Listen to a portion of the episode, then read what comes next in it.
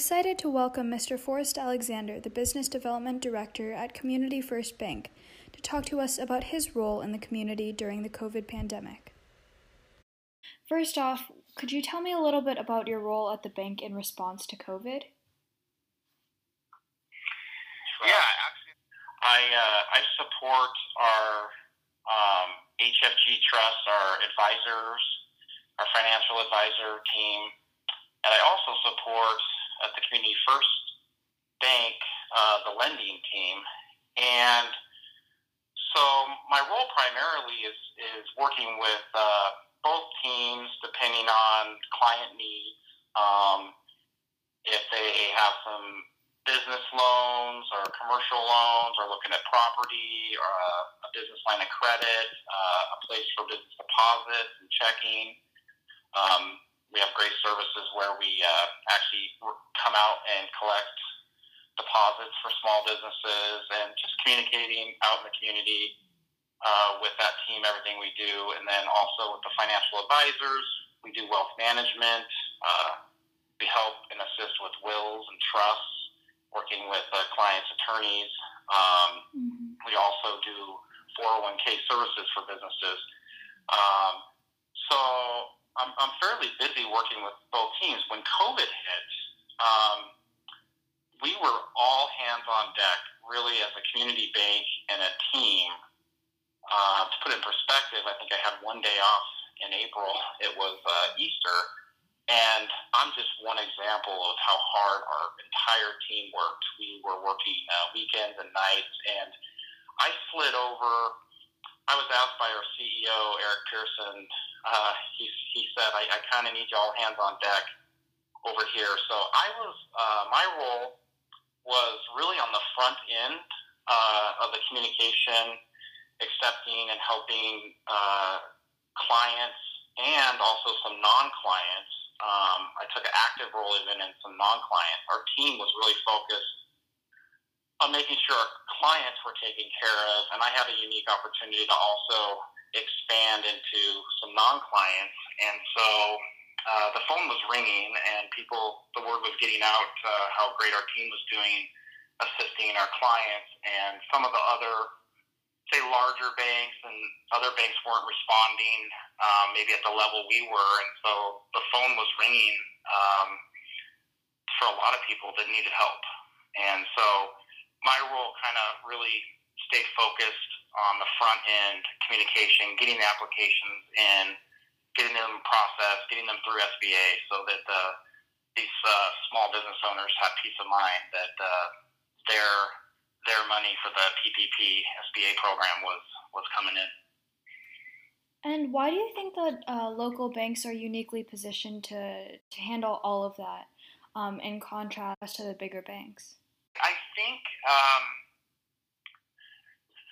I think we are in a you know I think there's an obvious being a community bank. We're very community minded, very community centric. Um, we really pay attention to our clients and what the needs are of our clients, and we we just have an ability to to respond and and work, you know, round the clock because really that was what was needed, especially in that that eight, late March April time frame. Was this was new to everyone? I mean, it hit suddenly. Um, the, the federal government responded quickly and uh, we were just positioned in a very unique um, spot to respond. And, and what was interesting about it is really at the core, that is who we are. Um, but I think it really community in this time, like, wow, this is what a community bank is like to work with. Um, I, I was able to get my cell phone out. I was texting around the clock. I was not a problem to get a phone call and help people after hours. And I think um, what really showed was really at our core, that's who we are all the time. But um, I think it opened up a lot of eyes to a lot of people that that's what the experience is like with a community bank, having someone to work with that you trust that will respond and follow up and communicate. We were uniquely also in a position where we had um, access to the money um, right away.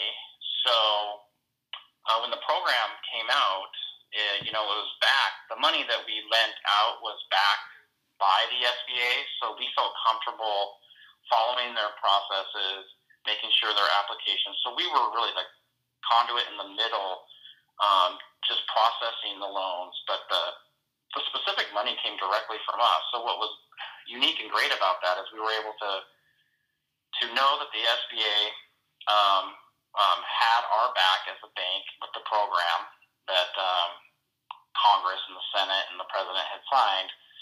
Um, we were able to get through the application process, get it through SBA, get a number, and then fund directly to our clients within 10 days that were getting their money. So, um, yeah, it came directly from us right into the uh, accounts of these small businesses that needed it in a very important time. And now that we're reaching the end of many of these loans terms um, and looking back, how do you how effective do you think they were in achieving their purpose of stimulating the economy?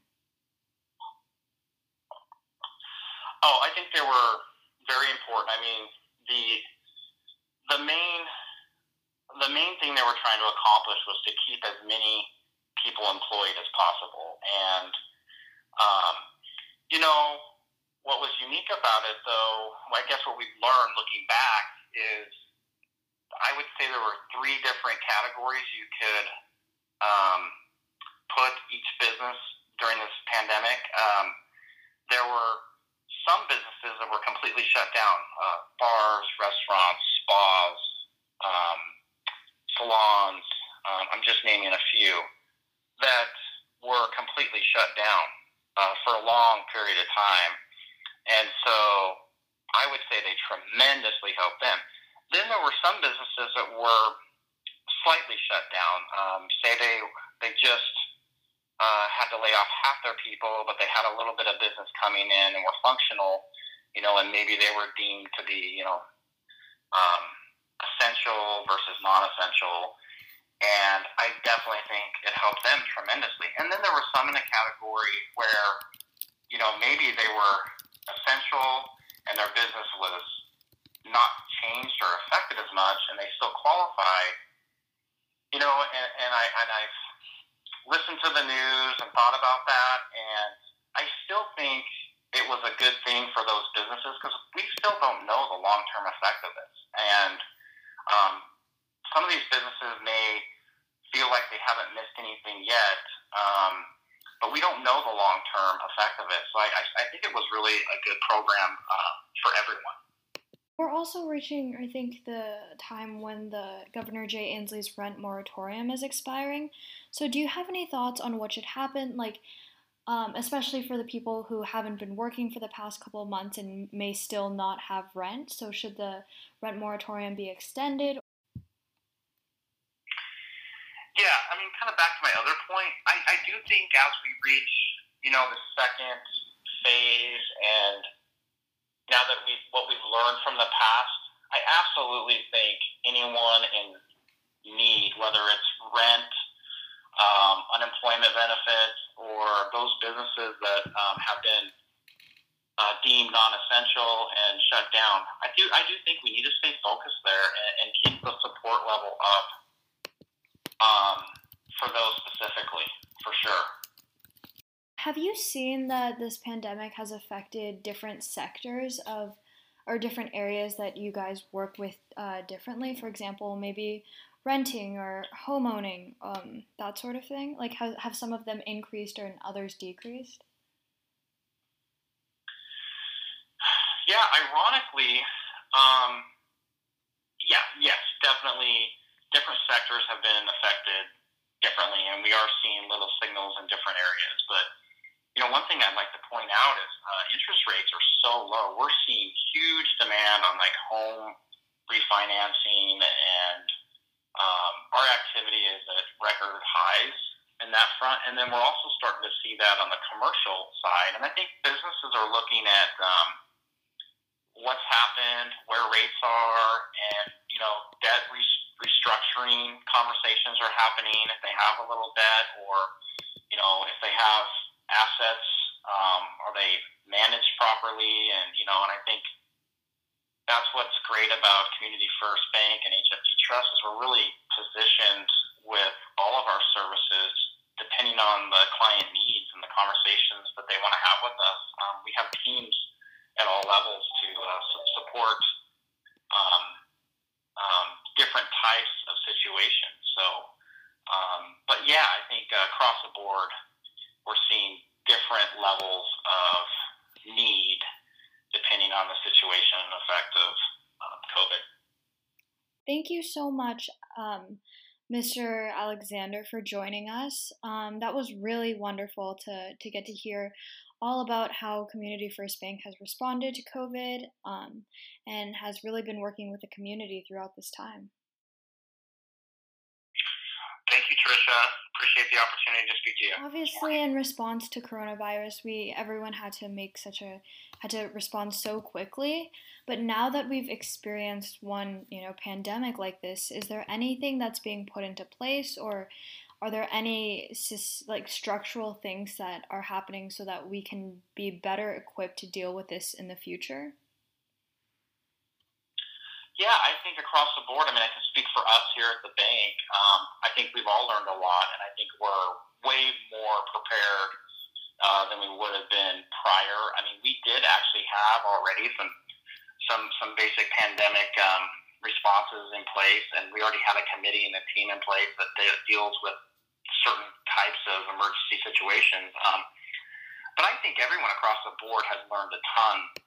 Um, from this, and I think it'd be hard pressed to say that uh, we haven't learned anything. I think we've all learned a lot through this, um, and how to be more prepared and getting used to uh, a different way of life.